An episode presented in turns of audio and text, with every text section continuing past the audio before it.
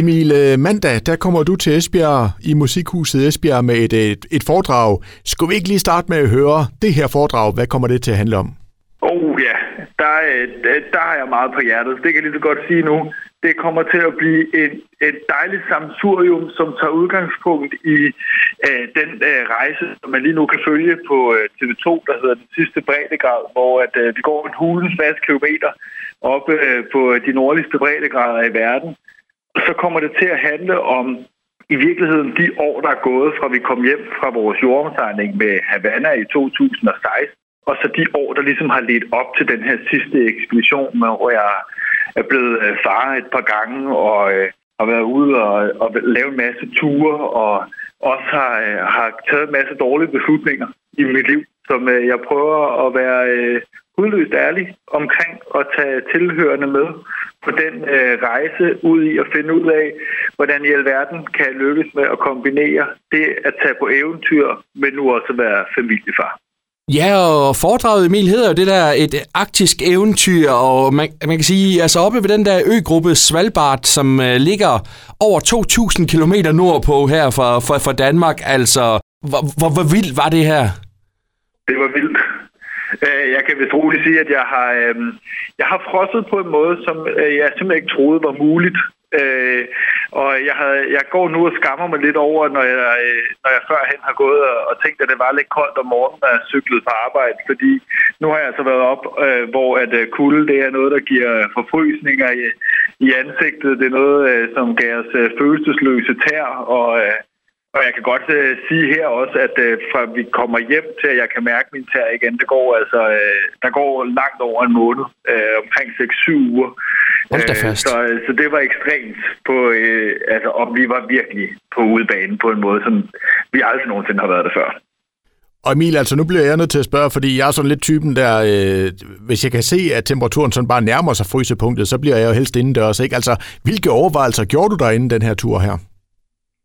Jamen, øh, jeg var faktisk enormt nysgerrig på den her arktiske verden og på at prøve at komme ud og, øh, og mærke naturens øh, kræfter på en anden måde. Jeg har jo været vant til at mærke i vind og i bølger og altså på havet, men og ligesom at komme derop og mærke, hvad det også vil sige øh, at være, øh, være overladt til naturens kræfter. Det, det, har, det har altid fascineret mig enormt meget. Øh, Øh, og så havde vi jo forberedt os. Altså, vi øh, har blandt andet øh, sovet øh, inde i, i en stor fryse i en stor fryseboks øh, øh oppe i Hanstholm øh, som øh, forberedelse, hvor vi havde nat der i minus 22 grader, og vi har gået igennem isen op i Nordnorge for at teste, hvad, om vi kunne holde til det, og om vi kunne bjerge os selv ud af den situation igen. Og, og derfor så synes jeg, vi har forberedt os godt.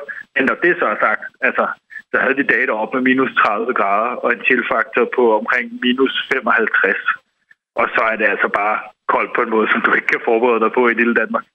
Og øh, Emil, altså, vi, vi kender jo meget fra, fra de store verdenshave.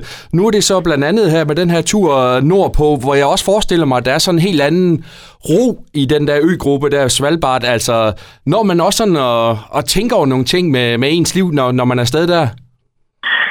Det gør man, og det var i virkeligheden det, der var meget mit personlige formål med at tage afsted.